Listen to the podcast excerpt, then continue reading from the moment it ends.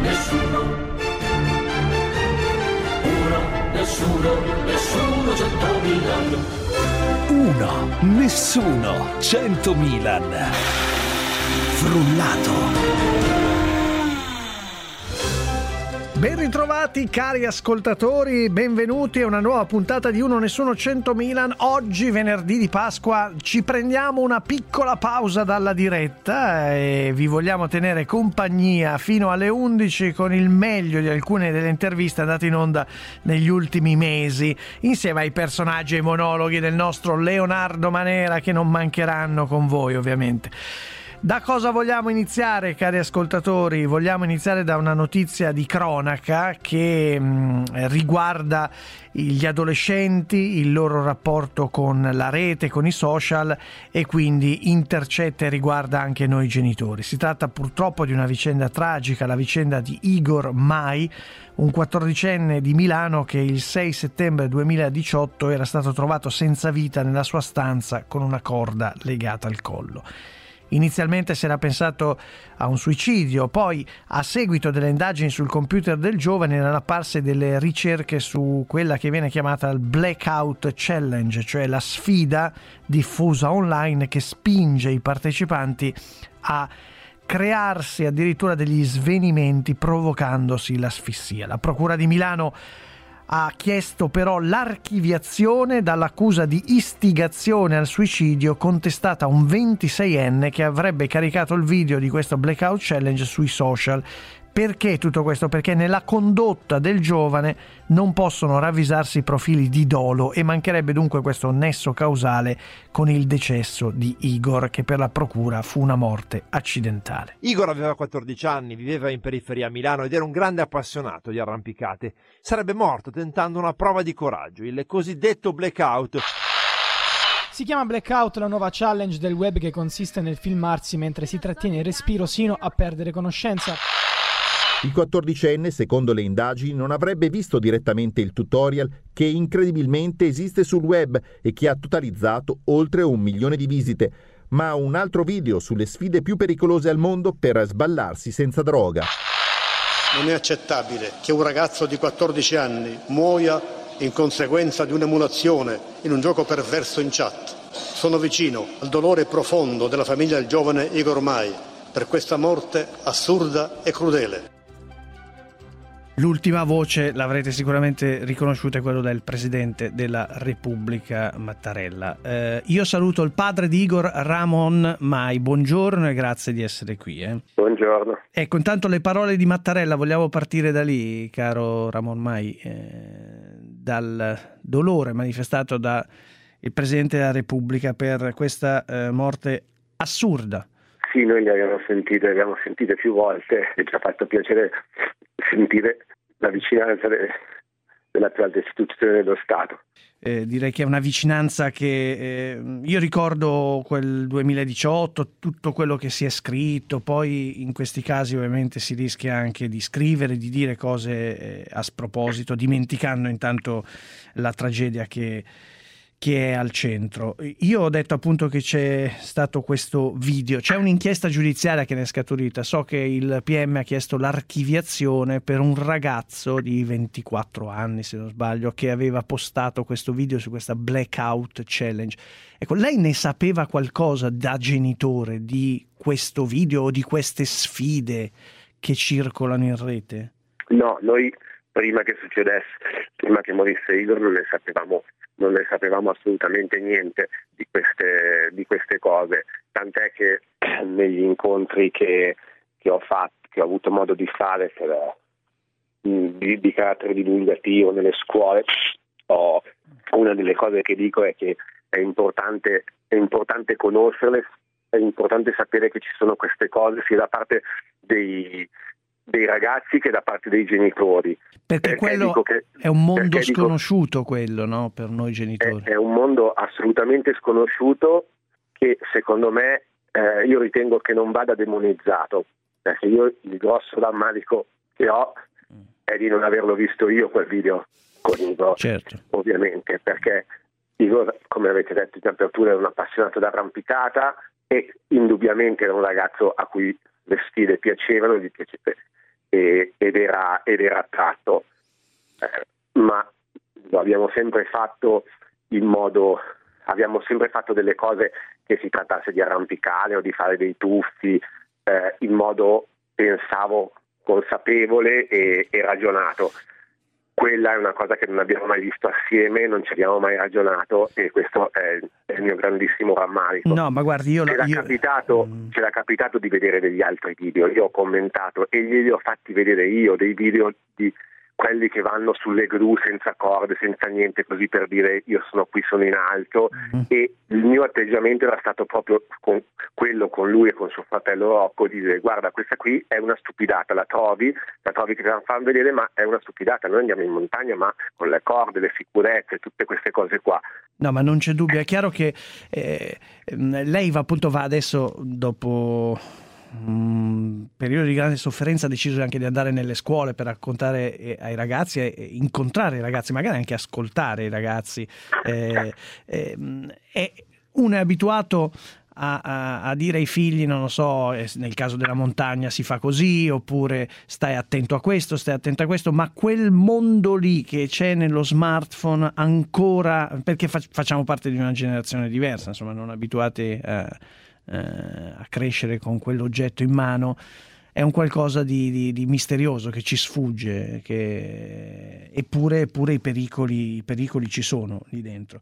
Eh... I pericoli ci sono e, e, appunto è pericoloso che non li conosciamo perché io con i miei figli avevo, avevo cercato di condividere la mia esperienza da... Eh, io sono nato nel 68, quindi tutto quello che potevo trasmettergli dei pericoli che conoscevo, io ho cercato di trasmetterlo, però la mia generazione i pericoli erano il motorino, la droga, mm, certo. eh, queste cose qui. Non, non certo, non, mm, un, quello lì è un mondo che non, io non mi immaginavo. Ecco. Eh, nel, nelle scuole, che, perché ha deciso di andare nelle scuole e di iniziare a parlare ai ragazzi?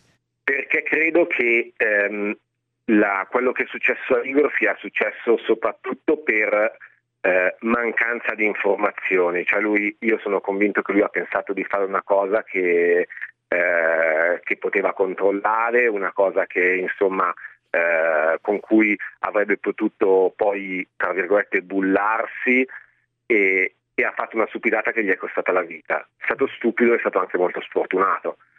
Io dopo la sua morte ho ricevuto tanti messaggi di persone che mi hanno detto eh, io ho provato a fare una cosa del genere e mi è svenuta la mia sorella, non ho dovuto rianimarla o, o cose di questo tipo.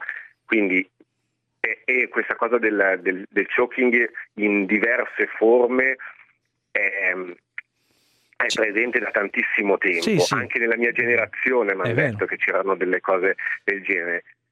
Quello che cambia, quello che cambia tanto è il, con, dal punto di vista internet è che tutte le persone pre questa generazione informatica alla fine questa cosa la facevano con qualcun altro, sì. quindi perlomeno c'era il confronto con qualcun altro. Adesso lo si fa chiusi magari in una stanza a 14 anni, a 13 anni, a 12 anni. Esatto, è, è proprio quella la differenza. Io ai ragazzi dico, voi quando facevamo noi le stupidate da ragazzi c'era sempre qualcuno. Senta... A me è capitato mm-hmm. di spararla grossa da ragazzino, ma poi guardando le facce che facevano gli altri eh, ho capito che aveva c'era, troppo c'era un po' più di, contro- un, un po di, più di controllo reciproco. Ramon Mai mi faccia salutare una persona che è spesso con noi l'avvocato Marisa Marraffino che eh, ringrazio e saluto. Buongiorno avvocato. grazie a voi e... buongiorno e saluto anch'io il signor Mai col quale tra l'altro ci siamo scambiati dei messaggi. Giulio Sai lo ringrazio per tutto quello che sta facendo di cuore. Sì perché l'avvocato Marisa Marraffino è esperta anche di queste tematiche perché io ho parlato parlato in maniera eh, in così eh, di sfuggita dell'inchiesta giudiziaria, quello che si è eh, accertato è che c'era questo video, c'è una persona che lo ha caricato, questo, per, per, questa persona, se ho capito, Avvocato Malefine, è stata chiesta l'archiviazione sì. perché non, è,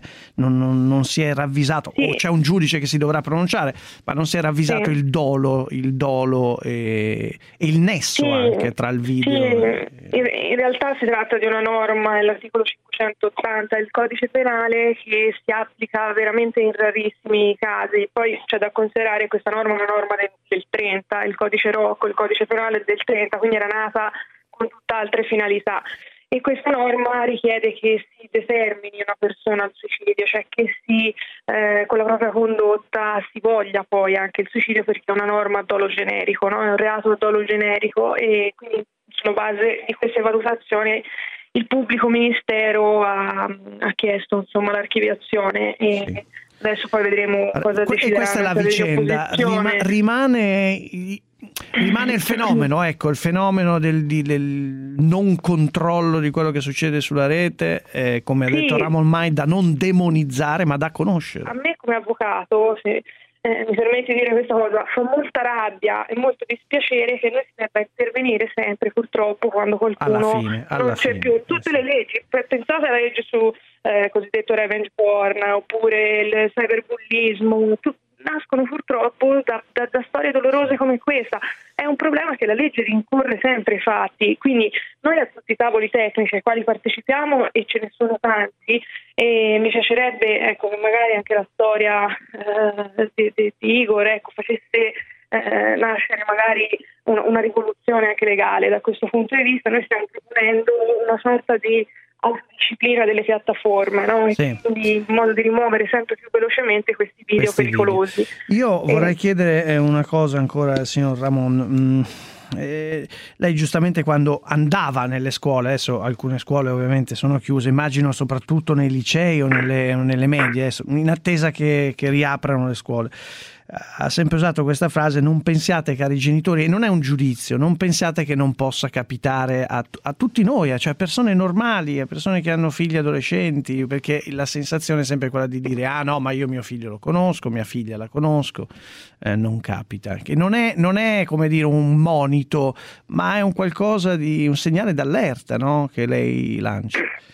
Assolutamente un segnale d'allerta non, e, no, e non un monito perché io, lo di, io nelle scuole lo dico sinceramente, che nelle scuole che mi hanno invitato io lo dico sinceramente, io se ave, avessi letto una cosa del genere prima eh, di quello che è successo a Igor avrei pensato allo stereotipo del, del ragazzino eh, introverso che passa tutto il tempo sul, al computer, eh, chiuso in una stanza da solo, che non ha amici, eh, un po' come dire estraneo alla vita. E invece eh, e invece no, Igor era esattamente il contrario, Io, lui sia nei suoi ambiti a scuola o nell'arrampicata era nel, nel suo piccolo ambito un leader, uno che teneva banco, che aveva tanti amici, era cercato dalle persone, era il, esattamente il contrario di quello che i ragazzini direbbero lo sfigato mm. che, fa, che immaginiamo che fa una cosa del genere. Quindi se c'è arrivato lui, anzi forse è stato proprio questa la sua a ingannarlo. Lui è, è, stato troppo coraggioso, troppo eh, guascone direi per la, Certo. Una parola della mia generazione. Certo, certo, una curiosità sfrontata per, per, per tutte le forme ecco, estreme. Lui era, uno, lui era uno, molto, molto curioso, che faceva un sacco di cose, provava a costruire oggetti, robe del genere e ci è caduto. E quindi attenzione alla, mm, agli stereotipi che abbiamo, nel senso che, ripeto, io è l'ultimissima cosa che, che avrei mai, che avrei mai esatto. pensato. Ramon Mai, io la ringrazio per questa testimonianza. Spero che parlando di questa vicenda, come lei fa nelle scuole, si possano responsabilizzare i giovani, ma anche i genitori, della pericolosità della rete, che non va demonizzata, ma va conosciuta. Ora però, cari ascoltatori, ci spostiamo a Napoli perché voglio presentarvi un ospite che ha scritto un libro intitolato Il coraggio delle cicatrici, è edito da UTET. Si tratta di Maria Luisa Iavarone. Buongiorno Iavarone. Buongiorno a voi, grazie di questa ospitalità. Eh, lei che insegna pedagogia generale eh, a, a Napoli ma sì. che soprattutto racconta in questo libro la storia di suo figlio, madre di Arturo, che un giorno viene sotto Natale accoltellato 14 coltellate da quattro coetanei, anzi coetanei, uno addirittura a 12 anni, nel sì. centro di Napoli. Eh, se cercate un motivo, cari ascoltatori, in questo libro molto intenso in cui all'inizio proprio si racconta l'accoltellamento, non lo troverete, o meglio, non lo troverete nella razionalità, professoressa Iavarone. Eh, in realtà forse il motivo lei l'ha capito, che ha, il motivo che ha spinto questi quattro ragazzi a questo gesto?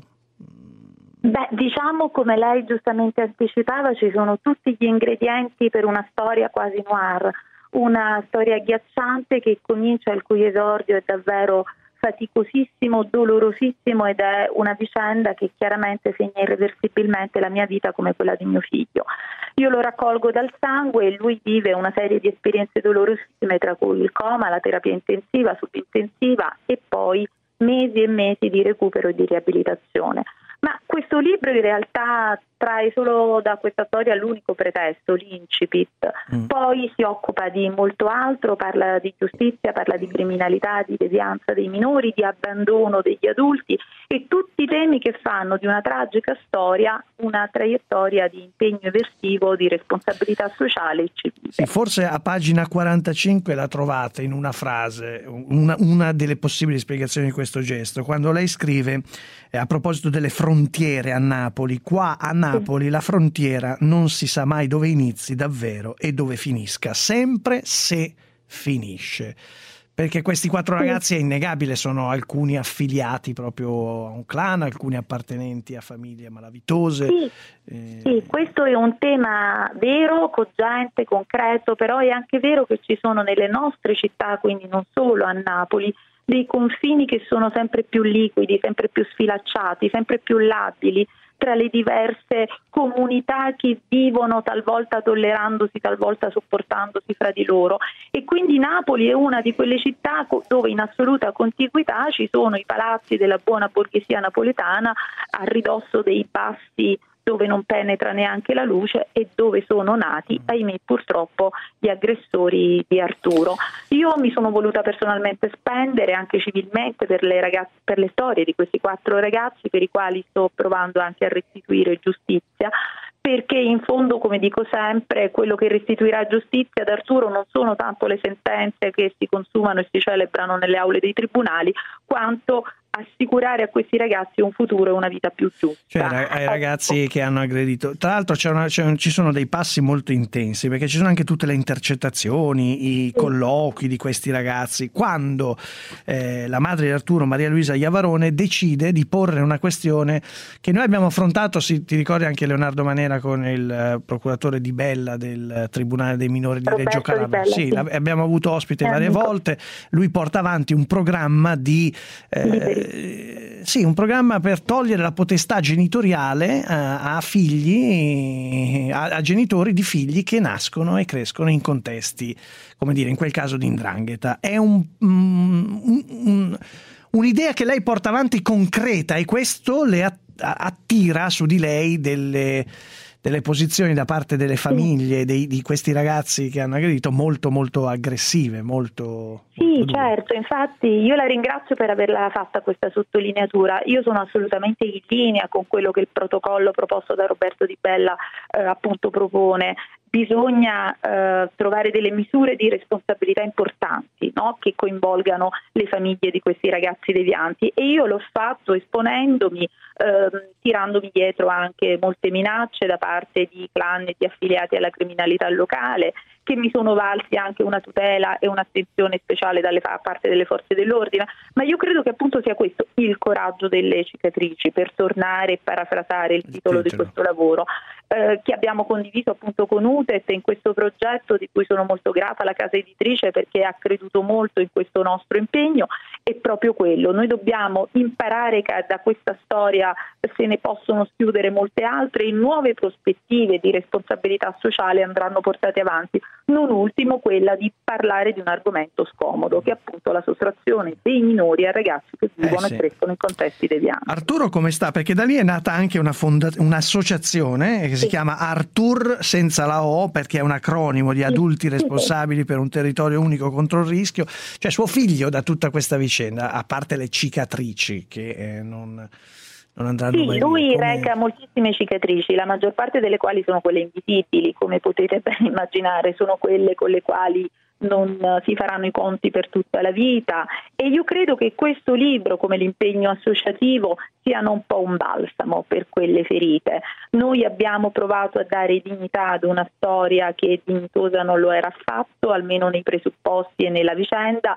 ma abbiamo pensato soprattutto che questa fosse una delle possibili vie d'uscita per rappresentare il valore di una scelta dolorosa ma coraggiosa, perché il coraggio non può essere delle singole persone, ma deve essere nelle azioni, nelle azioni collettive. Il problema è poi ovviamente è soprattutto dall'altra parte, cioè di certi modelli di vita che vengono eh, l'essere aggressivi, l'essere violenti, certi modelli di vita che vengono quasi socialmente accettati in questo nostro periodo storico, perché vuol dire che sei quasi un vincente se sei aggressivo. Vengono sdoganate delle modalità comportamentali e relazionali che oggi più che mai il distanziamento sociale è evidenziato. Vedete quante persone sono aggressive nei riguardi dell'altro semplicemente perché ha abbassato la mascherina o indossa secondo loro o si avvicina troppo a qualcun altro. Ecco, probabilmente questa psicosi anche un po' collettiva della pandemia ha slatentizzato nelle persone delle paure che poi spesso diventano aggressive. Ma lei l'ha capito, professoressa, esattamente il motivo che ha portato questi quattro ragazzi a coltellare suo figlio? Cioè era che, ne so, un rito di affiliazione, un, qual- un passaggio sì, che dovevano... Eh... Io tendo a definirla, parafrasando Anna Arendt, la banalità del male ragazzi annoiati, vuoti, completamente abbandonati a loro stessi che a un certo punto in un pomeriggio qualsiasi mettono in scena la rappresentazione del loro stare al mondo in un contesto criminale rispetto al quale questa cosa li avrebbe dovuti accreditare. Ecco, ci troviamo di fronte ad una rappresentazione plastica del dolore, del vuoto, dell'abbandono e anche di quella prevaricazione, di quella protervia che viene in certi contesti considerata un, un, un punto di valore, come lei diceva prima. La ringrazio Maria Luisa Iavarone per essere stata qui a raccontare questa storia così delicata e personale. Per noi è il momento di una pausa pubblicitaria, rientriamo tra pochissimo.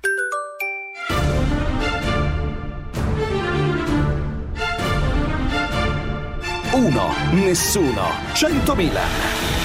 Frullato. Cari ascoltatori, rieccoci, il nostro frullatone di uno, nessuno, 100 Milan. Vogliamo riproporvi ora l'intervista al capo ufficio stampa del Comando Generale dei Carabinieri Roberto Riccardi, autore di un libro, si intitola Detective dell'arte, per parlare del furto e del recupero delle opere d'arte. Monuments Man. Firmato da Roosevelt. Ah sì, lo vedo. Devo mettere insieme una squadra per proteggere ciò che è rimasto e trovare ciò che manca. Vuoi entrare in una zona di guerra e dire ai nostri ragazzi quello che possono e non possono fare esplodere? Questa è l'idea. Va bene, quanti uomini? Per ora sei. Ma dai. Mm. Con te fanno sette. Così va molto meglio.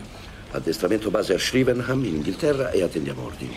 Base? Mm-hmm. Allora, forse base. ve lo ricordate il celebre film di George Clooney, Monuments Man, quello che raccontava la storia, in parte ispirata anche a personaggi eh, reali che, di persone che durante la seconda guerra mondiale si, si mossero per recuperare tutto il patrimonio artistico trafugato dai nazisti. E, ehm, perché abbiamo fatto sentire questo trailer? Perché l'ospite che vogliamo introdurre oggi parla proprio di questo. È il capo ufficio stampa del Comando Generale dei Carabinieri, è un generale, oltre che giornalista, saggista, ha scritto eh, l'ultimo libro per Rizzoli dal titolo Detective dell'arte, dai Monuments Men ai Carabinieri della Cultura. Si tratta del generale Roberto Riccardi che è con noi. Generale, buongiorno. Buongiorno, grazie per l'invito. No, grazie a lei perché guardi che leggere questo libro eh, è un viaggio eh, nella storia e tra l'altro devo dire è un, secondo me, una fotografia molto molto giusta eh, del, di un eh, nucleo dei carabinieri che è, che è, forse poco conosciuto, ma che è davvero un emblema importante eh, di, di, cui siamo orgogliosi in tutto il mondo, cioè il nucleo che tutela proprio il patrimonio culturale, artistico e che va in giro per il mondo a ritrovare le opere d'arte trafugate. Eh... Ci sono operazioni di questo genere ogni giorno, per fortuna, per un comando che compie quest'anno mezzo secolo di vita. Mm e che ha recuperato tantissime meravigliose opere, dal cratere di Eufronio alla muta di Raffaello, al giardiniere di Van Gogh, sono innumerevoli ormai gli interventi e i recuperi di questa Eh sì. eccellenza italiana che poi è conosciuta nel mondo perché ha un progetto internazionale con l'UNESCO, quello dei caschi blu della cultura, per cui svolge assistenza, consulenza, catalogazione e, e protezione vera e propria in tutto il mondo nei paesi colpiti da eh, calamità naturali o in quelli devastati da conflitti come l'Iraq. Tra l'altro questo libro, Detective dell'arte, inizia con un vero e proprio giallo, un giallo che eh, è ancora irrisolto, cioè il furto della natività di Caravaggio del 69, anno in cui nasce tra l'altro appunto il nucleo di cui lei ci ha parlato. Eh, ed è un eh, affondare nel quello che è l'interesse della mafia, eh, in- nel trafugamento delle opere d'arte, nell'interesse della storia, cioè un, intri- un intrigo vero e proprio generale, no? Si parla sì di tutti questi fatti e dei fenomeni criminali che riguardano il campo dell'arte, che sono principalmente i furti per quanto riguarda l'Italia anche nelle chiese, eh, ad esempio, che hanno tantissima ricchezza di beni culturali, oppure il nostro, il nostro sottosuolo, gli scavi clandestini nelle zone dei, dei siti archeologici e non solo, perché l'Italia è veramente un sito archeologico a, cielo aperto, ci sono i falsi, quelli d'autore, ci sono i furti su commissione, ci sono i trafugamenti nelle modalità più varie e come diceva prima c'è la storia. La grande storia, nel passato esisteva lo ius prede, per cui chi aveva vinto una guerra poteva depredare il paese sconfitto. L'ultimo esempio, e riguarda anche il patrimonio culturale, è quello di Napoleone con il trattato di Tolentino. Dopo la campagna d'Africa Napoleone impone la consegna di 100 capolavori dell'arte italiana che vengono portati in Francia, eh, via terra fino a Livorno, poi via mare fino a Marsiglia, poi via fiume fino a, a Parigi e il Papa nomina ambasciatore Antonio Canova, lo scultore, con il mandato di recuperare quanto più era possibile. Quindi c'è anche questa grande storia Sì. eh, sullo sfondo, Eh, fino ai Monuments Man, No, mi, mi Goering, incuriosisce, no, ma mi incuriosisce perché c'è qui anche Leonardo Manera. Leonardo, ti sembra più di parlare con un generale dei carabinieri o un esperto d'arte? È un po' tutte Beh, e due, entrambe le cose. evidentemente. Ma e invece ci sono privati che commissionano furti?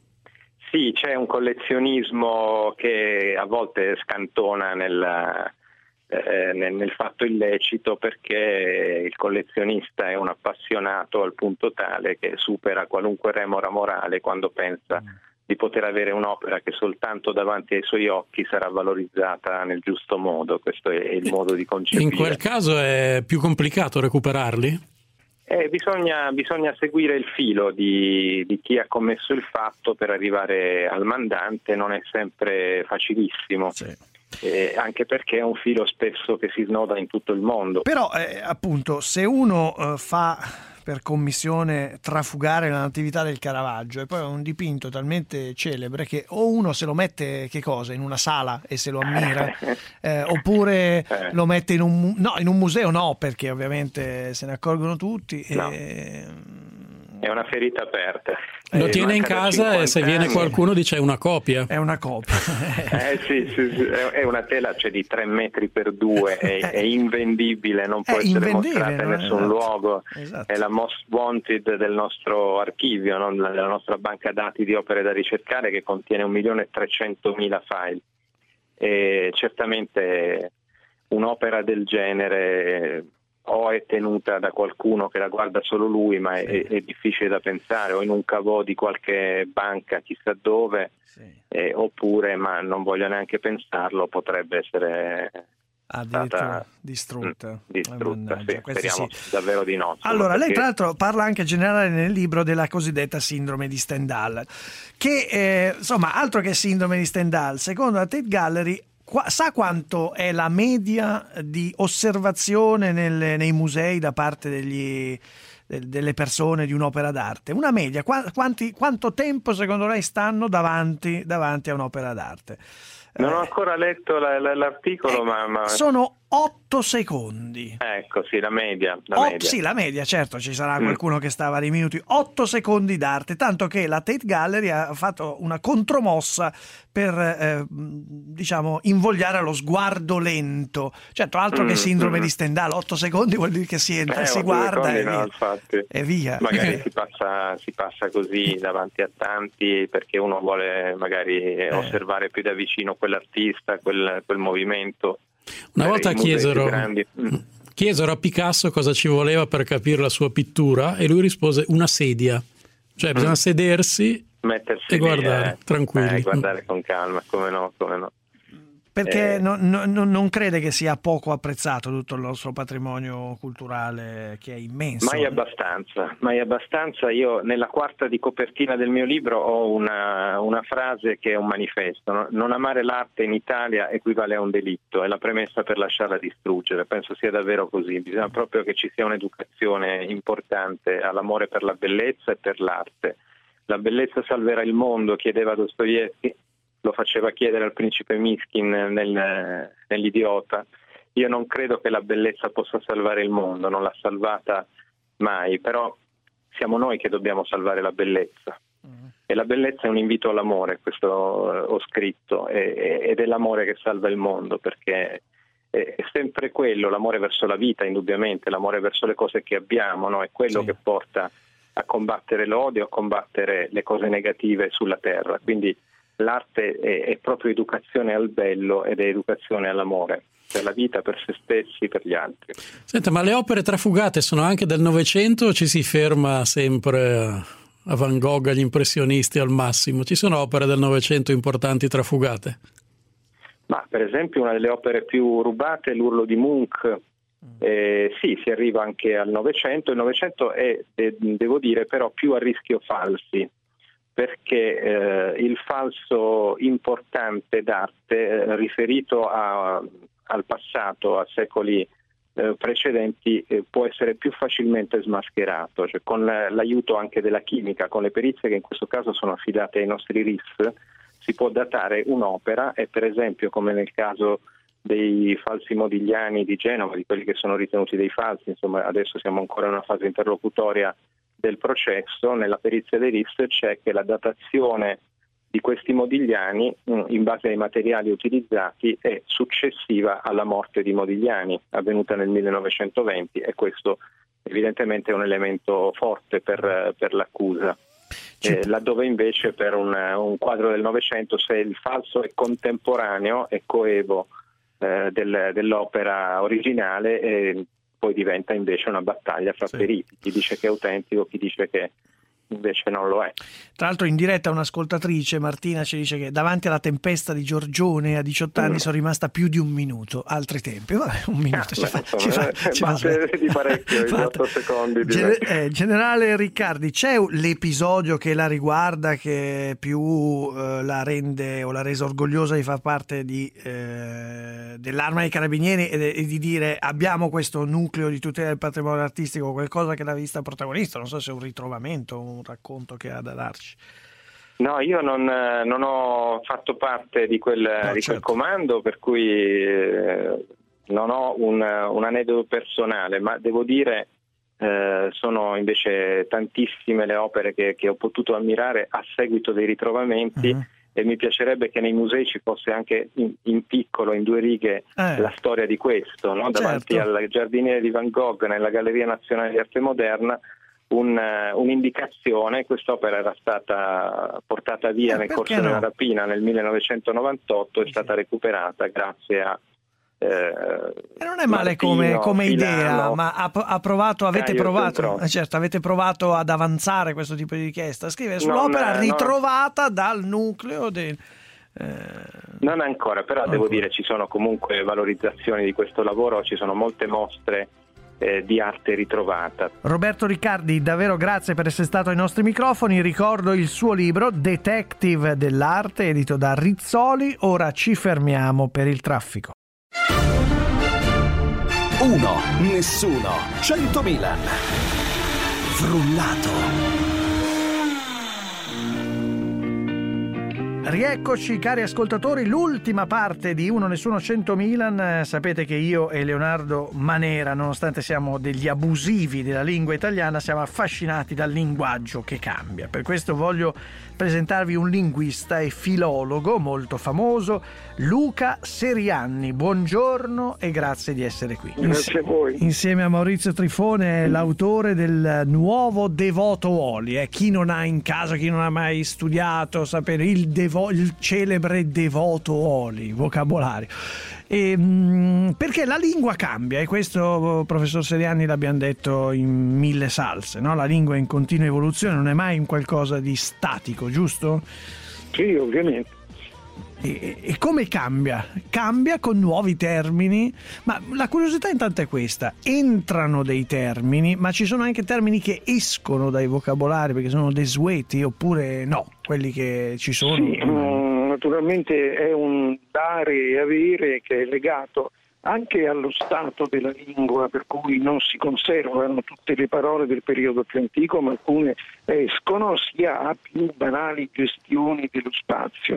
Ed è quello che è accaduto anche nel Devotori, nell'ultima edizione, in cui sono entrate, nella parte elettronica almeno, delle parole eh, molto recenti, per esempio algocrazia, parola scherzosa, almeno originariamente, che indica il dominio degli algoritmi. Algocrazia, E- bello. algocrazia. Bello. Poi vedremo se questa parola reggerà oppure no, Mm. sono in fondo eh, inserimenti in prova ed è entrata, come era abbastanza prevedibile, lockdown. Poi Lockdown. però ci sono altre parole che sono uscite, per esempio accorazione, ma tutti diciamo quando dobbiamo dirlo accoramento.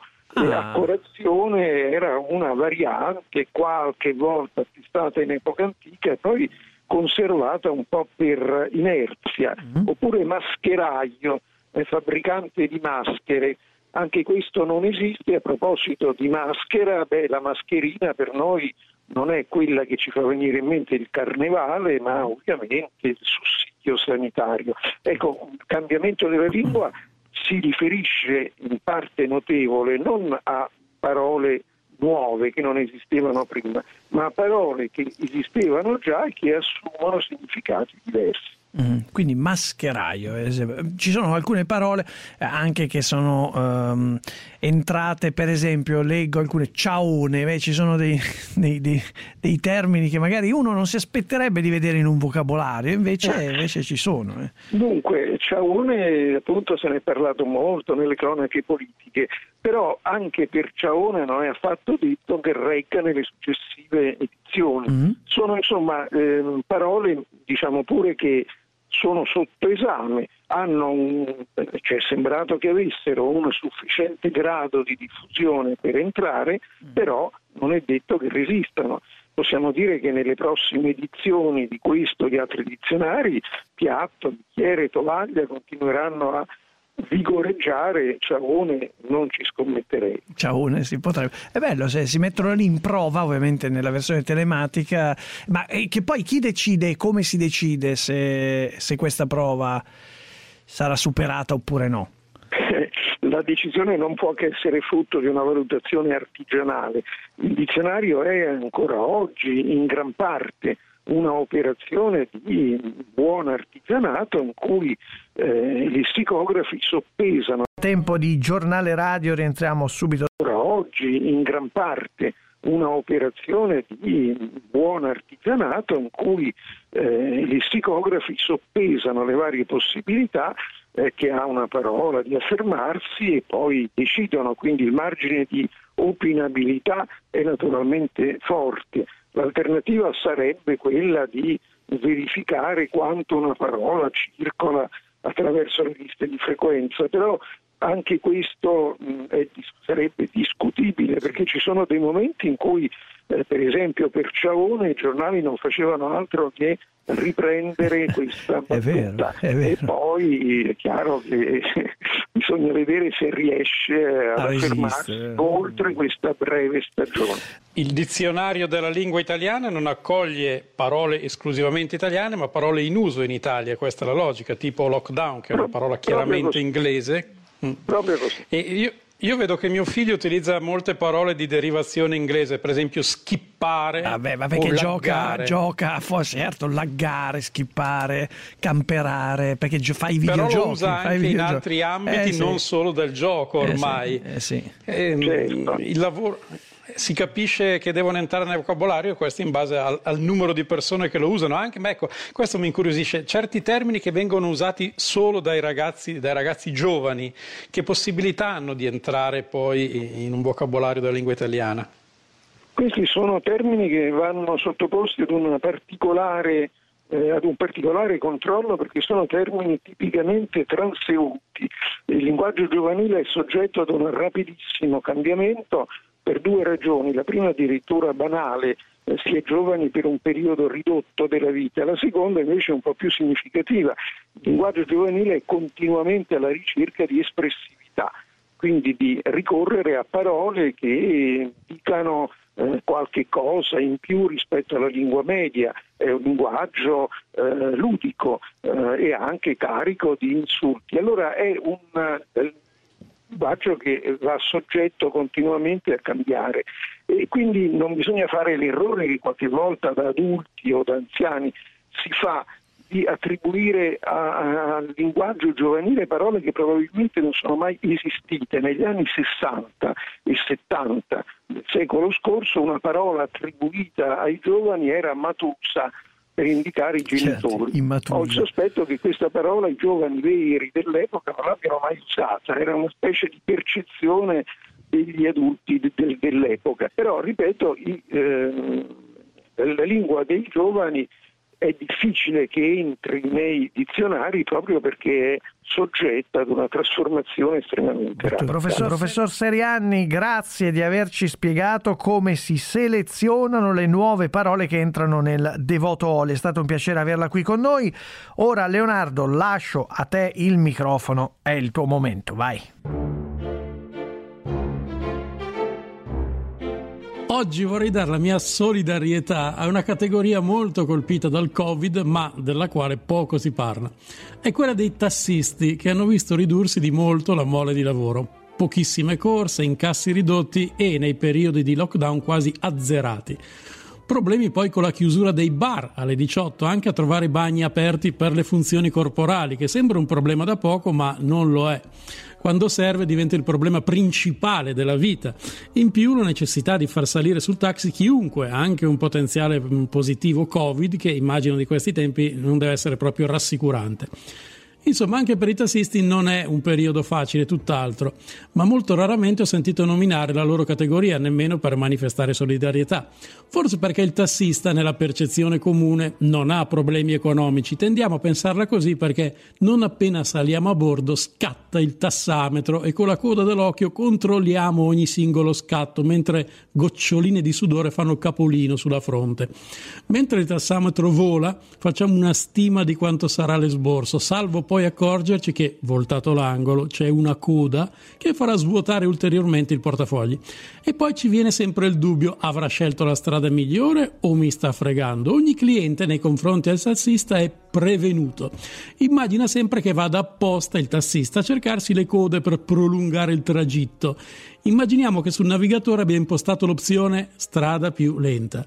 Il retropensiero di ogni cliente è probabilmente oggi ci sono poche corse, lui sta sfruttando proprio me per lucrare su una giornata storta e allora va a cercare magari non la strada più lunga, ma sicuramente quella dove c'è più traffico. Ecco, io oggi a nome di tutti i clienti voglio chiedere scusa ai tassisti per questi brutti pensieri che facciamo e abbiamo fatto nei loro confronti, quando abbiamo pensato che intenzionalmente non avessero scelto la strada migliore, cioè la più breve ma la più veloce. Ecco, secondo noi magari non hanno scelto quella. Poi ci sono i tassisti che soprattutto negli ultimi anni chiedono al cliente che strada vuole fare. A volte l'indicazione arriva e il tassista non batte ciglio, anche se magari in cuor suo avrebbe preferito un altro percorso. Ma il tassista è uomo di mondo e ormai è abituato a tutte le sfumature del genere umano. Il tassista è necessario anche quando si hanno problemi fisici e bisogna andare in ospedale. Anche a me è capitato a dicembre. Avevo passato la notte con una dolorosissima periartrite, non potevo muovere la spalla e di mattina presto mi sono fatto accompagnare al pronto soccorso da un tassista che mi ha confortato, dicendo che anche lui aveva sofferto dello stesso problema e confortandomi inoltre sui possibili rimedi e su una mia rapida ripresa. Anche a questo servono i tassisti, a confortare quelli che vanno in ospedale. Anzi, vi faccio un appello. Se qualche vostro cliente vi chiede di accompagnarlo al pronto soccorso e sofferente ve ne spiega il motivo, ditegli che anche voi avete avuto lo stesso problema e siete guariti anche se non è vero. Servirà a dare conforto e alleggerire la giornata. Il tassista infine è una specie di psicologo perché cerca di indovinare lo stato d'animo del passeggero per capire se preferisce rimanere in silenzio oppure se ha piacere di fare quattro chiacchiere su qualsiasi tema dello scibile umano. Politica, uomini, donne, tasse, riscaldamento globale, extracomunitari, problemi casalinghi, architettura urbana e arredamento di interni. Il tassista, che ne ha viste molte, è sempre in grado di proporre una soluzione che al momento pare risolutiva. Inevitabili poi quattro chiacchiere che si vanno sempre sulla Toyota Prius, l'elettrica preferita ai tassisti e il tassista per l'ennesima volta pazientemente ripete. Insomma, il tassista è quasi una figura mitologica, sempre presente anche nei momenti più difficili. E a tutti loro oggi voglio dare la mia sincera solidarietà, anche perché così magari la prossima volta qualcuno di loro mi fa uno sconto. Eccola là, cosa non si fa per avere una corsa gratis in taxi? Forse è l'unico modo per farti tornare qui negli studi di Radio 24, visto che manchi da un po'. Leonardo, ci fermiamo, è tempo di giornale radio, rientriamo subito dopo per la seconda ora di Uno, Nessuno, 100.000. Allora Piero, oggi ti propongo delle ricette con cavolo viola e kraut. Benissimo, grande idea, grande rispetto per i Kraudi, gli amici tedeschi, Steinmeier, benissimo, benissimo. Poi altre ricette con la verza e la nostra cassuera. No, non si dice cassuera, lo dici solo tu, si dice cassuela, sei l'unico che lo dice con la R. Poi ancora un po' di cavolfiore e il tuo broccolo romanesco. Ecco, romanesco è un aggettivo che mi piace, a proposito, vogliamo fare una cacio e pepe, non lo Eh, so dai. Eh, e- e tu non è tutto cacio e pepe, Piero, in cucina, devi No, capirlo. No, non è tutto cacio e pepe, è il 90% la cacio e pepe. Mangia come parli, il cooking show radiofonico di Davide Oldani e Pierluigi Pardo. Il sabato alle 11 e la domenica alle 20 su Radio 24. E se avete domande su come si fa la cacio e pepe, non soltanto questo, ci mandate un bel vocale al 349 2390 191. E il miglior SOS riceverà il nostro libro. Uno, nessuno, 100.000. Frullato.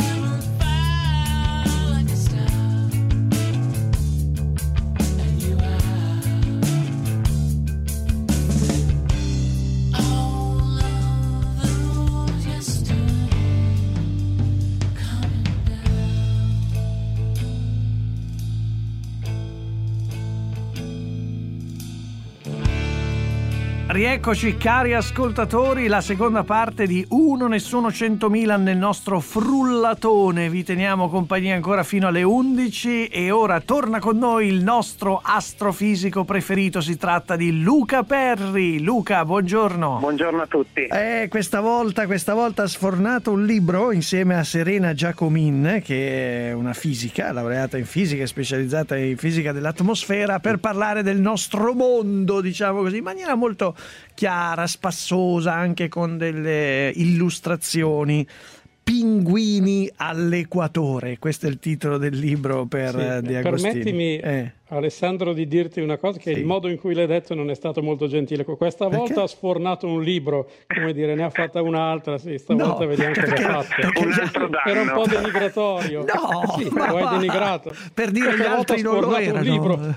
Gli altri non lo erano. No, no, no, una- un altro libro. Oh, mamma mia, ragazzi. Ma nera hai fatto così.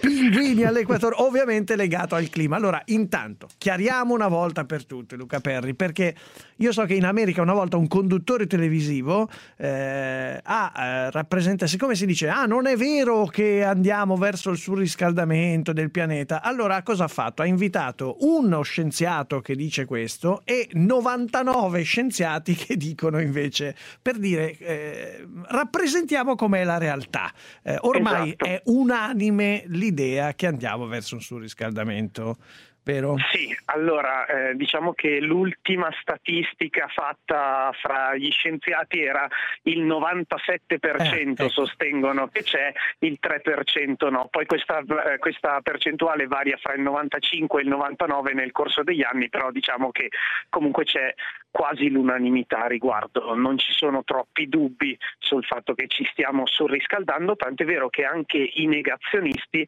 adesso hanno cambiato la loro versione e sono passati da non esiste eh, il cambiamento climatico a non è colpa dell'uomo il cambiamento Ah, ecco. climatico, quindi hanno cambiato la versione e oramai anche loro non possono più negare insomma, l'esistenza della crisi climatica. Quindi bisognerebbe in realtà invitare tre scienziati che dicono non Esatto. c'è il riscaldamento della Terra e 97 invece di sì.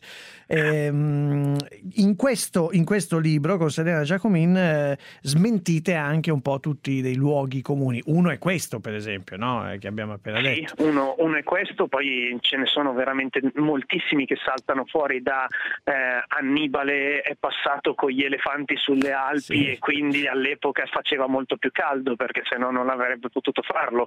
Ah, la Groenlandia deriva da Greenland, terra verde eh, e quindi una volta c'erano i prati in Groenlandia, insomma tante delle bufale, è colpa del sole, un'altra cosa che si dice Sì. spesso a noi astrofisici, eh, il sole ha aumentato la sua attività, ma a dirla tutta siamo in un cosiddetto minimo solare, quindi l'attività Mm. No, del tutto sole tra l'altro analizzato con dei dati, per esempio, lo sai Leonardo Manera che se tu studi il berillio 10, che saprai benissimo è un elemento chimico radioattivo nel terreno, puoi scoprire quanto, sol- quanto il sole irradiava energia, che ne so, mille anni fa? È l'argomento del mio pezzo di domani. Sì, non ho dubbi a riguardo, non ho dubbi. Luca.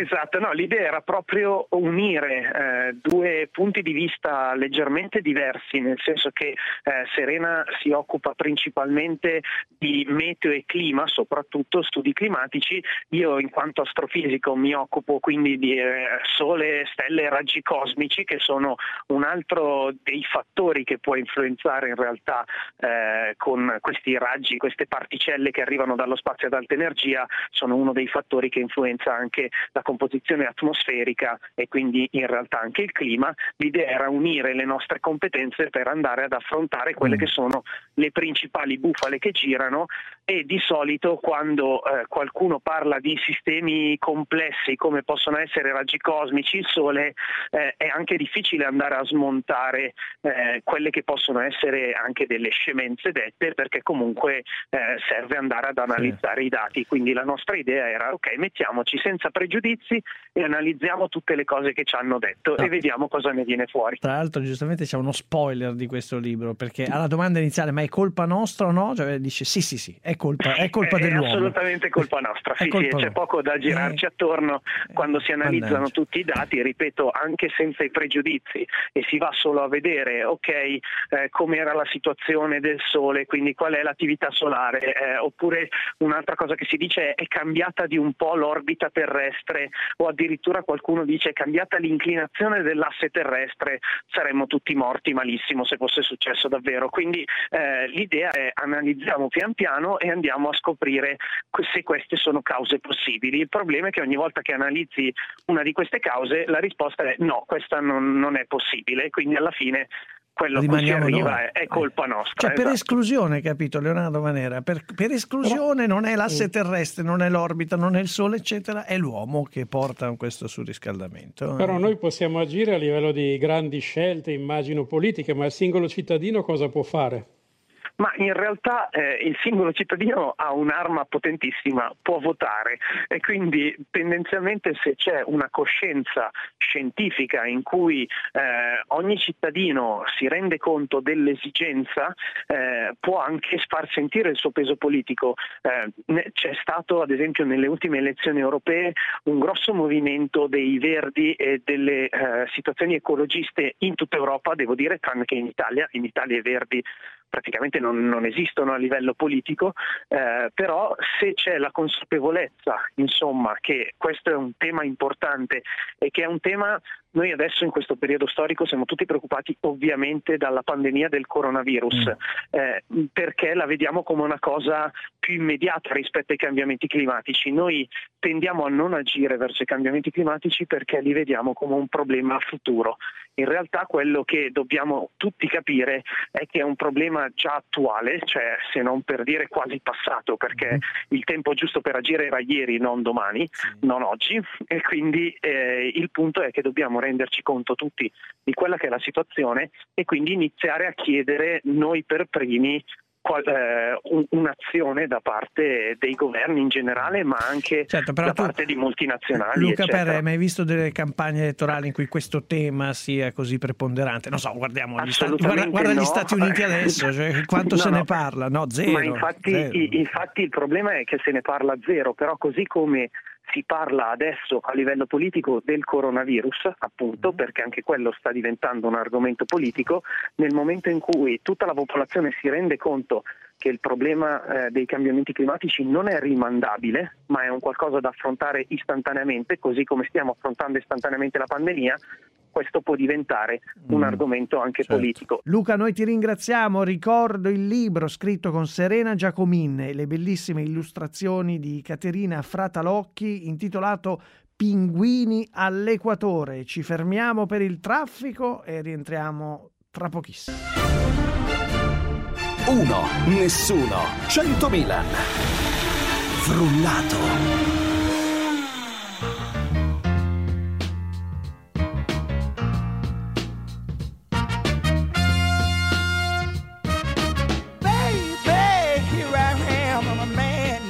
Scene. I can give you what you want, but you got to go home with me. I forgot some good old loving and I got some in store. When I get through throwing it on you, you got to come back for more. Boys and things will come by the dozen, that ain't nothing but drugstore loving. Pretty little thing, let me light your count, cause mama, I'm sure hard to hell now, yes, around.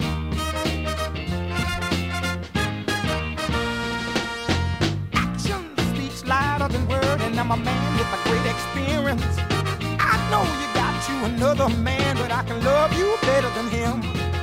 Take my hand, don't be afraid. I wanna prove every word I say. I'm advertising love for free, so won't you praise your ad with me? Boys will come a dime the dozen, but that ain't nothing but ten cent love. Pretty little thing, let me light your count, cause mama, I'm sure hard to hell and now, yes, around. Baby,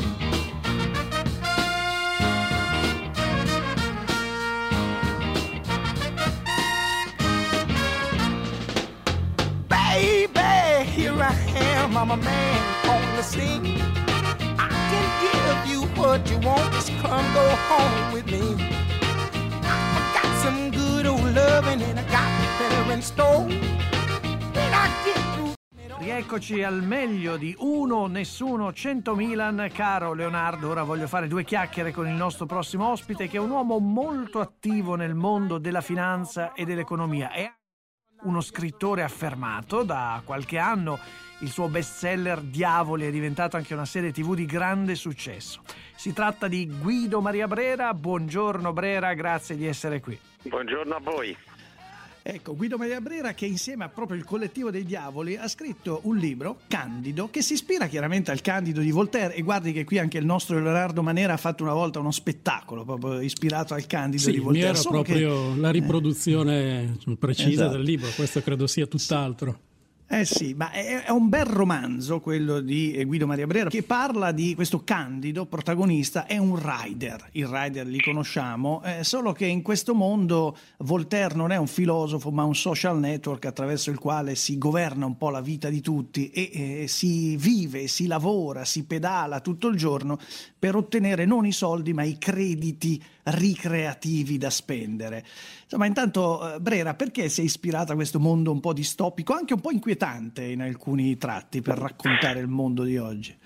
Ma più o meno per l'articolo che citava lei di Feltri oggi, cioè eh, io è dal 2000 che voglio fare Candido e questo Candido in realtà è, deriva da uno studio filologico del Candido di Voltaire abbastanza eh, approfondito. Eh, il, il, tema principale è, noi lo chiamiamo distopia, io lo dico che è un presente tra, tra, o un futuro tra cinque minuti, perché i crediti, i crediti ricreativi o i crediti sociali, cioè se tu sei bravo ti metto un mi piace, ti faccio sentire meglio, già esistono in Cina come strumento di controllo. Eh, noi abbiamo lavorato moltissimo sul candido di Voltaire e l'abbiamo riportato ai giorni nostri su una bicicletta e spiega tutti i mali praticamente del nostro mondo, l'azzeramento dei diritti sociali, lo sfruttamento eh, digitale, un po' l'inganno delle tecnologie di oggi. Cioè, in questo mondo che ci hanno raccontato dove tutto andava bene, eravamo imprenditori di se stessi, che la tecnologia ci, avrebbe liberato da tutti, che il mondo era flat, no? un libro The World is Flat, cioè opportunità enormi ovunque. Ecco, invece c'è stato un grande inganno abbiamo scambiato mm. per l'appunto dei diritti sociali che avevamo con delle merci a basso costo. E quindi noi abbiamo voluto raccontare il nuovo Candido. Oggi il nuovo Candido è un rider su una bicicletta. È un rider. E infatti è dedicato Candido, proprio ai rider, ai rider il libro. Nel Candido di Voltaire c'è il precettore di Candido, che è Pangloss, che gli fa credere che viviamo eh, nel migliore dei mondi possibili. Qual è il Pangloss dei nostri tempi? Guardi, c'è proprio Pangloss qui, infatti abbiamo ripreso gli stessi personaggi, Cunegonda e Pangloss. Pangloss in questo caso è su uno schermo, è un motivatore, è colui il quale dice siate affamati, siate folli, il mondo è meraviglioso, i sogni sono a portata di mano. Ed è costantemente sugli schermi del cellulare di Pangloss mentre pedala e gli spiega che lui è imprenditore di lui stesso, che può decidere quando andare a lavorare e quando no. Quindi esattamente c'è il Pangloss nuovo è un pangloss virtuale, poi non vi svelo mm-hmm. il mhm. finale perché poi dal virtuale si eh, no, anche no. al reale. Nel... Eh no, no, no, quello, quello no, altrimenti, altrimenti, si toglie il gusto della lettura. Eh, però è un mondo, tra l'altro è un mondo che, che lei cala nel libro eh, post pandemia, cioè un mondo appunto molto, molto attuale. Mi ha molto colpito a un certo punto quando nel, nello schema del romanzo se uno si comporta male, socialmente male, gli vengono ritirati i crediti sanitari. E c'è un personaggio per esempio che non ha più più crediti sanitari per curare e pagare la chemioterapia al padre. Questo è un mondo a cui, a cui non aspiriamo mai, eh, Brera. Eh, speriamo di non Guardi, arrivarci. Questo è un mondo che c'è, perché in Cina, più o meno, se tu passi col rosso, per esempio, ti levano dei crediti e magari puoi attingere meno il tuo fido in banca, non puoi fare una polizza assicurativa sulla salute. Purtroppo è un mondo che noi vogliamo raccontare perché già esiste ed è dedicato a tutti mm-hmm. i giorni per dire non finiamo lì, ecco, questo è il tema vero. Perché i rider? Perché cioè, è la figura che vi è venuta in mente, che le è venuta in mente? Eh, io volendo scrivere il candido non capivo bene dove mettere il candido oggi, cioè il candido di oggi dove può stare e quello è stata la cosa che insieme al collettivo ci ha fermato per anni perché non sappiamo dove mettere questo giovane ingenuo che crede al mondo eh, ed è ottimista. Ecco, non capivamo dove metterlo. Io credo che la figura del Candido mi è venuta proprio in mente come un'illuminazione. Ho studiato anche come si sono formate queste società. Queste società eh, di, di, di, che fanno così, diciamo, consegne dei passi, sono semplicemente degli algoritmi che hanno semplicemente preso i diritti, quelli diritti sociali dei lavoratori, li hanno azzerati e li hanno trasformati in rischio in capo al lavoratore. Quindi diciamo di, di, di, di tecnologico c'è l'algoritmo che comanda e poco di più è una narrativa a cui hanno creduto tutti, dalle, soprattutto le grandi sinistre occidentali, eh, hanno creduto in questa cool, no? questa, questa, cosa si dice la sì. tecnologia è cool. E i rider però ce l'abbiamo sotto gli occhi tutti i giorni, pensiamo in pandemia ragazzi che senza nessun tipo di diritto pedalano in aria inquinatissima, trattati male da, dall'algoritmo mm-hmm. e spesso anche dai clienti. È la punta dell'iceberg di eh, un nuovo mondo. Di e voglio sistema, dire questo, certo. io, non sono solo giovani, cioè, non fanno parte, ah, no? è tutta ah, l'armata no. degli esclusi e degli invisibili che oggi fanno i rider. No, ma a me fa, fa, molto specie, cari ascoltatori, perché le parole che sentite sono dette da Guido Maria Brera, che è un uomo che eh, ha avuto molto successo e ha molto successo, si è sempre mosso e si muove sul mercato, conosce la finanza, mette, in, in, in, mette tanti progetti, ha tanti progetti sempre in mente, cioè eh, voglio dire, lei Brera è uno che il mercato lo conosce molto bene, ci si muove sul mercato, non è, e lo dico con rispetto, eh, il, il eh, segretario della CGL Landini che sta rivendicando i diritti, per cui eh, mi, mi, mi colpisce molto questa anche autocritica forse di un certo tipo di mercato sballato? Molto severo nella finanza che non crea valore ma lo estrae. Questa è una grande. Mm. A, maggi- a maggior ragione se fai finanza e credi che la finanza possa anche portare l'idea a chi ha eh, i soldi a chi ha le idee, ci sono grandi aziende che investono anche nei lavoratori, che danno i bonus ai lavoratori, che si occupano degli asili eh, dei figli, della... cioè c'è un'idea di azienda, quindi voglio dire quando poi arriviamo a, a, a fare la distinzione tra creazione di valore ed estrazione di valore, eh, allora mm-hmm. è tutto il male possibile, no? E quindi ci si arrabbia proprio chi, chi, è più dentro il meccanismo si dovrebbe certo. cavolare. Quindi la, la, promessa è quella di una felicità te- tecnologica, a fronte della quale molte persone sono obbligate a una vita invece complicata, difficile, di povertà. Esatto, esattamente mm. quello che ci hanno raccontato, che la tecnologia ci avrebbe liberato tutti, che è vero, ma se l'hanno privatizzata poi non ti libera da nulla, no? Mm. Però nel Candido di Voltaire c'è anche un momento in cui Candido si ritrova nell'Eldorado, che è un paese meraviglioso dove le persone sono tutte educate, dove si vive bene. C'è, per essere anche ottimisti, un Eldorado, diciamo, c'è. possibile nella nostra società. C'è, l'abbiamo trovato nel libro, l'abbiamo chiamato la cittadella, è la città degli inclusi dove c'è tutto verde, ci sono delle torri meravigliose che altro non sono che le data center che poi contengono tutti i dati nostri e ci fanno, decidono cosa farci pensare e come farci pensare. L'abbiamo chiamato la cittadella, è esattamente il Dorado, ma poi come nel Candid eh, Candido decide di uscire dalla società. Guido Maria Brera, noi la ringraziamo per essere stato ai nostri microfoni. Ricordo il suo libro Candido per la nave di Teseo, scritto con il collettivo dei diavoli. Ora ci fermiamo per la pubblicità. Il mondo ti sembra improvvisamente più piccolo? Le frontiere impermeabili? Continua a progettare il tuo futuro a mente aperta. Generazione Mobile è l'antidoto contro ogni lockdown. Ogni settimana ci sintonizziamo con i giovani italiani oltre confine per spiegarti come studiare, lavorare e fare impresa all'estero, anche in tempi di pandemia. Generazione Mobile, il primo passaporto radiofonico valido per l'espatrio, perché il nostro mercato del lavoro globale è sempre aperto. Sono Sergio Nava, ti aspetto ogni sabato alle 13.30 su Radio 24. Programmi avete il weekend? Io ne ho due con voi. Obiettivo Salute Weekend a mezzogiorno al sabato per fare un po' il punto della settimana e poi alla domenica alle 12 la bufala in tavola perché chi mangia bene si nutre meglio, è fondamentale.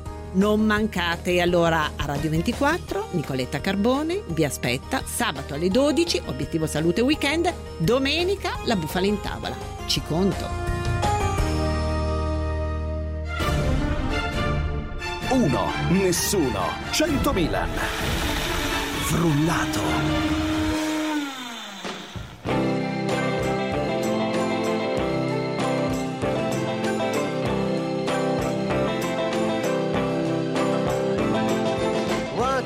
time you dress so fine, through the bumps of dime in your prime. Then you people call, say beware doll, you're bound to fall. You thought they were all kidding you.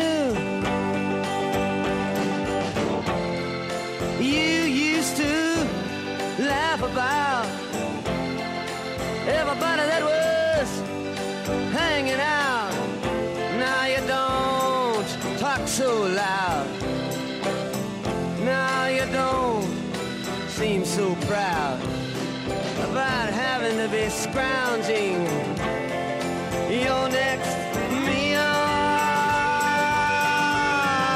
How does it feel? How does it feel to be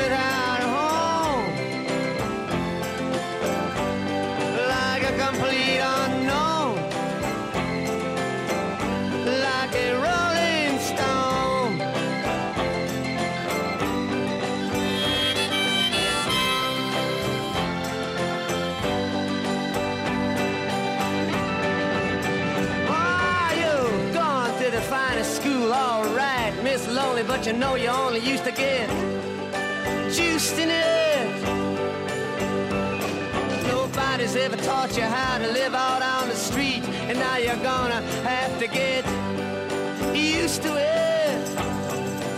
Rieccoci al frullatone di Uno Nessuno 100 Milan. Ora Leonardo fammi salutare subito il nostro prossimo ospite che è Pier Mauro Rebulas, presidente del Centro Alpino Italiano Val d'Aosta. Buongiorno Rebulas, Eh, grazie Buongiorno. di essere qui, buongiorno perché incredibilmente sembriamo ripiombati in una storia che in realtà dura da 150 anni per capire di chi sia il Monte Bianco, la, la brutalizzo così, di chi è il Monte Bianco? Eh, perché i francesi rivendicano sulla sommità e su alcuni ghiacciai una loro proprietà, proprio una loro proprietà fisica e geografica.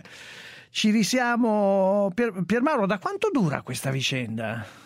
Eh, La vicenda risale, ne, ne hanno già parlato con Napoleone Bonaparte a Eh. fine del 1700, c'erano già dei trattati in tal senso.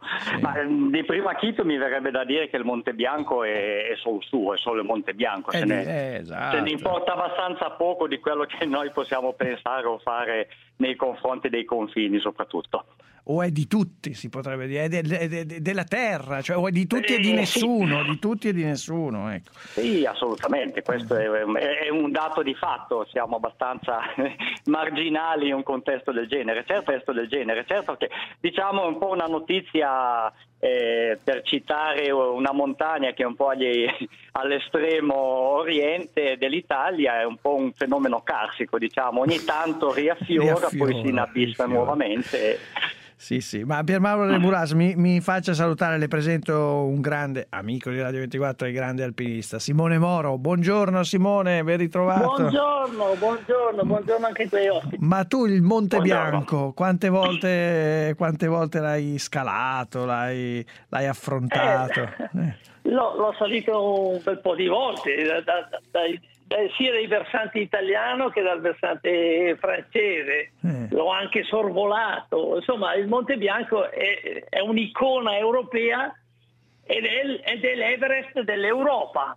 Tant'è vero che in, in maniera quasi eh, provocatoria, e sono d'accordo con quello che avete detto fino adesso, insomma il Monte Bianco è del Monte Bianco, però bisogna anche fare i conti che un conto è una considerazione naturale, un conto è una considerazione amministrativa, logistica, di Sì, regolamento, di sì. responsabilità e quelli purtroppo della filosofia no- se ne fregano e bisogna arrivare a guardarsi in faccia e decidere come gestire amministrativamente, logisticamente, umanamente, economicamente, anche per i soccorsi, questo pezzo che è di tutti e che è di se stesso. E che per, Quindi per i no- francesi è loro, nel senso che me- emettono delle ordinanze includendo Sì. parti di territorio italiano. Guarda, Eh. guarda, è veramente è, è- è talmente così chiaro che basterebbe poco mettersi d'accordo se si volesse mettersi d'accordo. Che il problema è che noi adesso stiamo parlando di una trasmissione radiofonica.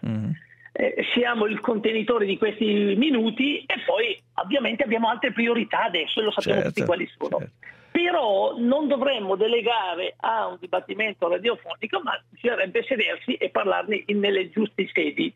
E un tavolo è stato aperto, tra l'altro da un bandostano, da Craveri, nel 1996 all'Europarlamento, ok? E c'era e c'è la volontà di mettersi d'accordo. Però è chiaro che se noi rivendichiamo un pezzo, ma lo rivendichiamo solo 5 minuti l'anno in una trasmissione Sì, radiofonica, non è certo. che l'altro ci viene a dire oh dobbiamo darvi questo pezzettino. No, sono di- azioni diplomatiche, ma su questo è intervenuta anche la Farnesina, ma per, Ma- per Mauro Rebulas questa storia la conosce bene, no? È vero, c'è, c'è questo tavolo aperto. Le, le su- le dico anche due considerazioni che sono arrivate dagli ascoltatori Rebulas. Uno ha scritto, eh, guardate che Google Earth, cioè questa applicazione, indica il Monte Bianco in territorio francese e quindi bisogna fare la battaglia anche su questo. E secondo uno scrive, i francesi hanno messo i tornelli sul Monte Bianco, ci aiuta a capire eh, Rebulas. Sì, ma sono due, due aspetti simili che, che- che si, che si legano. A un certo punto i francesi, sempre per il discorso che diceva giustamente Simone di responsabilità e altro, erano giunti a- con la gendarmeria a porre un cancelletto sul, eh, all'uscita del, del- del rifugio Torino verso, verso Monte, verso la parte del ghiacciaio per dire che quello è territorio, quindi se passate lì vi controlliamo perché entrate nel nostro territorio. Infatti poi bisognerebbe sempre dire il Monte Bianco è un massiccio molto ampio, diciamo tendenzialmente loro rivendicano la vetta, per cui proprio anche l'aspetto della, della cima, un aspetto eh, come si può dire più, più di impatto e poi la, la zona ad esempio della, della punta al Bronner dove arriva la Skyway ma arriva contemporaneamente nelle vicinanze anche la funivia dei ghiacciai che sale da Chamonix ed è un po' un problema tecnico, giuridico ma anche un pochino commerciale. Eh, però qui se si parla di vette, allora Simone Moro la questione cambia. Uno che le vette le conosce abbastanza bene. Simone, qui la questione delle vette allora diventa un po' Sì, ancora allora più sì. simbolica. eh? Alessandro, provocatoriamente, se noi facessimo lo stesso, la- lo stesso ragionamento, tipo l'Everest è di tutti, tu immagina se il Nepal va dalla Eh. Cina o viceversa e dice guarda la vetta è tutta mia, ti, ti- ti do un'anticima più bassa, ti garantisco che sia il Nepal, che è l'ultimo Scoppia dei paesi, guerra, scoppia la guerra. eh? Guarda, è un casino. Io ti dico solo una cosa, che di questa vicenda, che io dico è molto chiara perché ha delle fasi storiche, tutto nasce, ed è importante dirlo, che quando è stato fatto il trattato di Cherasco, poi superato da altri trattati firmati, che i francesi dicono di aver perso, e noi gli diciamo guarda che noi le abbiamo Vi la diamo copia, la copia, firmata vi, vi forniamo la da- fotocopia se volete. No, firmata da Napoleone III. Autenticata, Eh, certo. sì. Quindi tu capisci che tutto è nato perché nel se- 1796 loro hanno detto le creste militari, le ret militaire, è tutto in questa frase. Quando è stato fatto questo trattato, una cresta militare, giusto per farti capire, per lo- una- il termine cresta militare non è più uno spartiacque, ma è il punto sulla cresta dove io riesco a vedere giù dall'altra parte, cioè il nemico. Nasce da questa frase il fatto che loro hanno detto c'è il Mont Blanc de Courmayeur e il Monte Bianco vero e proprio. Il problema è che poi nei trattati successivi, ma addirittura anche in corrispondenze tra Napoleone III, eh, eh, Napoleone III e il conte Francesco Arese, lì si scrivono, no, dobbiamo tornare, c'è scritto nero su bianco e questa lettera loro ce l'hanno i francesi, si Certo. sono dimenticati di averla Di aperta. averla persa. C'è scritto che torniamo al limite amministrativo, cioè che passa attraverso la cresta. Quindi veramente ci sono anche tutti i documenti. È tutto chiaro, Chi però vuole- no- non riusciamo a farci, tra virgolette, rispettare diplomaticamente. Eh, il questo è- carisma e il pugno, il peso politico italiano è un, po', evaporato. un po' evaporato. Mettiamo- è un po' evaporato, mettiamola Rebu- così. no, ma Rebulas, ma la gente che sale su, su in eh, funivie, eccetera, è come cioè, percepisce questa questione oppure stiamo facendo una questione che non è così importante? Eh, dic- dic- Diciamo che le, la- le montagne sono, so- sono belle di loro, uno ci va sicuramente non per andare su un territorio di uno rispetto all'altro. Chiaramente per chi lavora in questo contesto, tipo le guide, ogni tanto c'è stata qualche piccola incomprensione, ma non tra le guide chiaramente Mm. transfrontaliere, ma proprio questo aspetto di dire eh, non- ci sono posti dei limiti anche in zone dove tendenzialmente da quel punto di vista, sì, limiti intesi proprio eh, amministrativi che hanno poca ragione di essere, ecco, o meglio, ce n'hanno da un punto di vista ehm, di sicurezza o altro, però chi sale non, non credo che, che- Che si ponga Mm. questo, sì, sì, questo problema Sì. in maniera così. Non- Io vorrei concludere, no, vorrei concludere e capire da Simone Moro come si vive in questo momento, questo momento di paralisi, la sappiamo, per il Covid, la pandemia. Che fai? Gua- Che, che- che- Guarda, un alpinista, eh, eh, indipendentemente dal suo livello tecnico, è abituato all'attesa. Sì. E, E non, tanti, e non fa tanti assembramenti. non no, fa tanti zero, assembramenti. guarda, io da un punto di vista sociale non mi cambia niente. Ti avrai dei sogni che in questo Assoluta- momento sono assolutamente fermi. Sì, assolutamente sì. Sto guardando come si muove, come si evolve eh, la situazione nel mondo. È chiaro che mi tengo allenato, ho anche i miei piani B e C e- Ah, e, ecco. spero, e spero comunque che il Monte Bianco, noi continuiamo a chiamarlo Monte Bianco e non Mont Blanc. Mont Blanc, perché Mont tutto, il Blanc. mo- tutto il mondo è, tutto il mondo chiama il Mont Blanc e io Sì, gli sì. rispondo il Monte Bianco. Monte- ok? Eh, giusto, giusto. Quello Eh, Mont sì, Blanc va esatto. bene per una bella penna, per il resto, per il resto, per il resto Perché teniamoci per, la il Francia. Eh. perché per la Francia è così importante rivendicare questa Eh, proprietà? ma non lo so, infatti, Re- eh, Rebulas, perché, perché è così determinante? Ma non lo so, diciamo i francesi hanno un po' questo aspetto nazionalistico. Mm. Per fare così una piccola, se mi è concessa una battuta, probabilmente gli roda ancora il fatto che, e nessuno di loro lo dirà, che è vero che i primi salitori eh, della cima nel 1786 erano Balmate e Paccare, però erano sudditi del Regno di Sardegna, di conseguenza non sono stati i francesi ad arrivare per primi sul Monte Bianco. Se vogliamo mettere una Se bandierina oh, così... se vogliamo essere nazionalisti tanto quanto Eh, loro. Esattamente, così giusto per magari Giusto per ricordarglielo, insieme al trattato che hanno firmato e che hanno perso, giusto per ricordarglielo. va bene. Dai, ci fermiamo qui, salutiamo Pier Mauro Rebulas, presidente del CAI Val d'Aosta, grazie di essere stato ai nostri microfoni salutiamo anche il grande Simone Moro, andiamo al traffico. Ancora una, poi smetto. Quante volte lo diciamo? Ancora una puntata della serie che sto guardando, poi basta. Ma quando una serie ci prende, diventa subito una maratona, è una puntata, poi sono un paio di puntate, poi tre, poi chissà. Ovviamente se la serie è quella giusta. E come si fa a scegliere quella giusta? Gli amici, l'algoritmo? Ma no, ci sono io, Marta Cagnola, e soprattutto ci sono tutti i più grandi esperti in... Ancora una, poi smetto. In podcast sul sito e sulla app di Radio 24 e su tutte le principali piattaforme di streaming.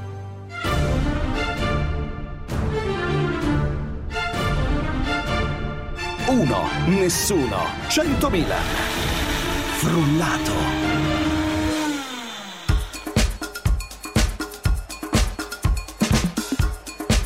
Basta metallari. Ma questo di che sta parlando? Le vostre hit sono fantastiche.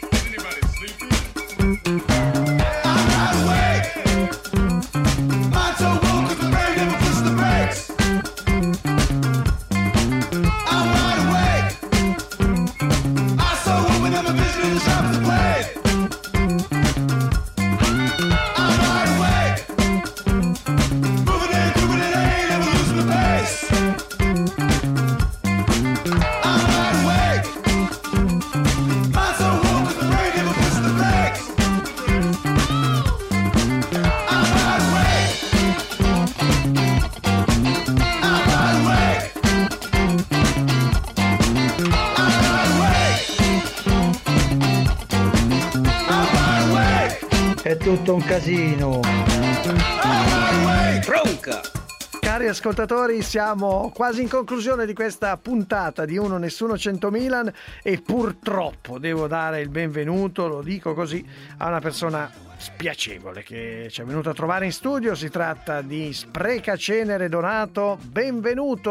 Sono Sprecacenere Eh, Donato. eh sì. Sono venuto perché mi ha mandato il governo, governo Che italiano, governo? come rappresentante dell'educazione italiana. Di che? Per- Dell'educazione, perché a Italia c'è troppa maleducazione. Hanno detto vai, vai Donato, non, non cominciare con sto campanello della regia, ti spacco la testa. Cane schifoso, mi fai schifo come persona. vabbè, Pippo Reggi. Reggi, mi fa schifo anche il nome, Pippo, ma Pippo, Pippo, Pippo, vaffanculo. No, no, no, spacco no, no. Allora, Ti Filippo una- Reggi, purtroppo il soggetto bomba. è irrescibile. Ti metto una Eh, bomba nella regia, Filippo Reggi, sempre io a fare il gradasso. Vai. No, no, vabbè, vabbè, insomma, manteniamo i toni un po' più cordiali, Vai. non tanto di più, ma giusto il... Eh? Vabbè, cos'è che deve fare? Eh, Vai. Fai schifo, gradazzo. Allora, sono venuto, sono stato indicato dal governo italiano per portare le- la- il Gallateo. Ga- Galateo, con, con una L. che sai. bisogna rispondere alle domande, io faccio tre, tre risposte per ogni cosa e bisogna dare la risposta giusta. Allora, per esempio, a tavola, a tavola, quando si può fare la scappetta? Scarpetta. Allora, quando si è digiuno da almeno mezza giornata, quando a tavola qualcun altro l'ha fatto prima di te, risposta esatta. Manda adesso il campanello oreggio, deve fare una cosa, la fa prima che non deve fare, non la fa quando la deve fare. Ma fa schifo, va a tagliare i capelli con l'affettatrice a oreggio, presuntuoso cane.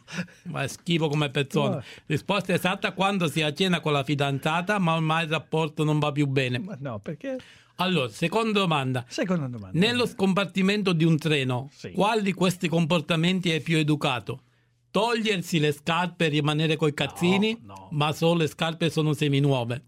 Fumare, ma solo sigarette nazionali. Solo sigarette nazionali, ho detto. Periodo così bisogna fare le sigarette nazionali. Vabbè, ma non fumarle. Risposta esatta. Manda campanello, oreggio!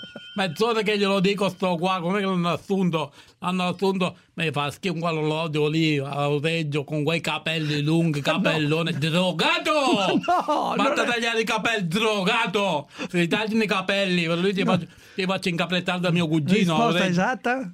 Mangiate un panino preso dalla borsa del vicino. Se tu vedi un panino lì, dici, come lo prendo? Lo tieni no, nella borsa. Ma come? Rubare? Allora, Vabbè. quando si è invitati a cena in casa di conoscenti, A. Ci si presenta solo se la padrona di casa è carina. Ma perché? B. Si porta un cane per far mangiare gli avanzi. E gli avanzi non sai mai cosa fare. Ci mi sono portato un cane, se la cena fa schifo ci faccio mangiare gli avanzi. Risposta esatta. Si arriva già ubriachi per non consumare altro vino. No, ma Ah, dai. dai, tu Cioè, vai, vai a portare- vai a mangiare il vino degli altri, vai a bere il Ah, vino va- degli a altri. a bere, e vai sì. a bere, ma portati anche. u- u- ah, dice, non è arrivato già ubriaco. Sono no, arrivato già ubriaco, così non devo bere il tuo Succedono- vino, non ti consumo il tuo Succedono vino. brutte cose se sei già ubriaco. Sarai simpatico tu quando vai vai a mangiare, vai a bere il vino degli altri. Cerca di essere più educato. Magari porti una Canederlo, bottiglia. canederlo, mi fai schifo anche tu come persona. Allora, altra domanda: come si mangiano gli spaghetti? Chi? Gli spaghetti. Che cosa? Gli spaghetti, il piatto tipico italiano, non conosci gli spaghetti? Tu conosci gli spaghetti, questo che cosa mangia? Mangia solo i canederi, mangia i shots. A mangiare gli shots in, Buonissimi. in Friuli. Shot, shot. Sì, gli. Eh, Si mangia gli shots. Che piatto è lo shots? Fate a fare il fighetto nei ristoranti, tutti così. Valtelline, salutiamo tutta la Valtellina. mangiare gli I shots. shot, shot. Gli shots. Va a fare, il massaggio shots, non che te lo mangi. Ma no, è un'altra cosa. fatto un massaggio sciatto e poi l'ho anche mangiato per qui a mandarsi. Filippo Aureggi, va veramente, sei una persona disgustosa. Ti spacco l'orologio appena vengo lì in regia. Fa vedere che ha tutto l'orologio dorato. Sarà un Rolex, eh? Sì, do- Rolex sì, sì, sì, l'ha Eh. comprato qui sotto nel baracchino. Allora, come si mangiano gli spaghetti? Con, la porche- con la forchetta che si usa anche per tagliarli. Prima li tagli e poi li mangi. No, che brutto. Con risucchio, ma solo in caso di spaghetti lungo bucatini. Risposta esatta. Con le mani, ma solo in caso di spaghetti al burro. Così non ti sporchi le mani di, di pomodoro. Ma come le mani? Eh sì, perché dopo se tu li, li puoi mangiare con le mani ma solo su spaghetti al burro perché se sono undi eh, se so- c'è il succo al pomodoro poi ti resta il succo di pomodoro sulle mani del brutto invece il burro che è trasparente Che fa schifo sulle mani. però non lo vedi questo è il gallateo ho lo capisci capito. le regole del gallateo o Ma no guarda, non- il gallateo non devi far vedere che ti stai in tutte le mani sporche di pomodoro Va bene. l'importante è quello Se È ce l'hai nel- oliose non nel importa. gallateo l'importante è l'apparenza Nel è l'apparenza hai capito? Allora durante una immersione al mare si vede un corallo come è opportuno comportarsi si vede un corallo Oh, sì, ma lei sulle doppie ha un po', ha un po' di problemi. Un corallo. un cor- eh, cosa ho detto io quella, roba lì, quella roba lì. Allora, come bisogna comportarsi? Si vede in acqua un corallo. Come? Lo strappi per metterlo No, in salotto. No, no, no, no, no. no. Lo strappi e lo regali alla più co- co- carina della compagnia. Ci guardi il senno e se ha un bel senno ci regali il corallo che hai preso. Prima però devi vedere il senno di tutte. Così devi vedere già Il prima. famoso senno di No, poi. guarda, è per quello che devi vedere già prima. Non è che dopo che hai visto il corallo dici no, col senno di poi guarda quello che è il senno migliore. Devi guardare il senno di tutte prima, non il senno di poi. Quando già, Ragazzi, questa è poesia. è l'hai già poesia. vista prima il senno di tutti, dopo ci regali il corallo. Risposta esatta: si strappa il corallo e per, non, No. per non creare malumore ne regali un pezzetto a tutte le compagne di immersione, anche quelle che non hanno il senno. Così non si offendono perché sennò quella dice no, non mi ha regalato il corallo perché non ho il senno. Tu invece, beh, per essere secondo il Gallateo, ci ne regali un pezzo a tutte, a indipendenza, a indipendenza dalla- dall'ampiezza del senno. Vabbè, Allora, proseguiamo. proseguiamo. Allora, occas- se fai un colloquio di lavoro, non è corretto Non è corretto, attenzione, non è corretto. Presentarsi più di tre ore dopo l'orario fissato. e tu ce l'hai alle 9, arriva alle 12, Eh beh, un po' forse non è puntuale nel lavoro. Abbastanza, abbastanza. C'è qualche dubbio sulla puntualità? Sì. Risposta 2, presentarsi in ciabatte. Anche questa. Dipende anche questo, dipende perché se vai al bagnino puoi anche presentarsi in ciabatte, Sì, se vai in colloquio per un bagnino. Risposta esatta. In occasione di un colloquio di lavoro non è corretto portare del vino per farsi bello con l'esaminatore. Arrivi, Prendi, beviamo un po' di vino che ci facciamo insieme, non è corretto. No, non è molto corretto. Ce ne vuole dare l'ultima, caro sprecacenere. Allora, prima di alzarsi da tavola, alla fine di un pranzo tutto formale, no? Come bisogna comportarsi? Allora, esprimere la soddisfazione per il pranzo con un rutto prolungato. No, battere le mani sul ventre. Ehi!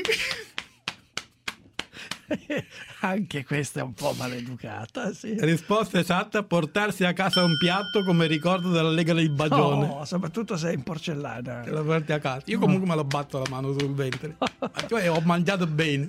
Ho mangiato benone. Precacenere Donato, noi la ringraziamo, si fa per dire non venga a trovarci presto, perché lei è davvero un gran maleducato, glielo dico, eh, insomma, cari ascoltatori, ci fermiamo qui per il nostro frullatone di Pasqua nell'augurarvi un buon riposo, una felice festività. Vi ricordo che Uno Nessuno 100.000 torna martedì, martedì in diretta alle ore 9, ma voi restate su Radio 24. Che oggi è tutto registrato, fate schifo. nessuno, uno, nessuno, nessuno.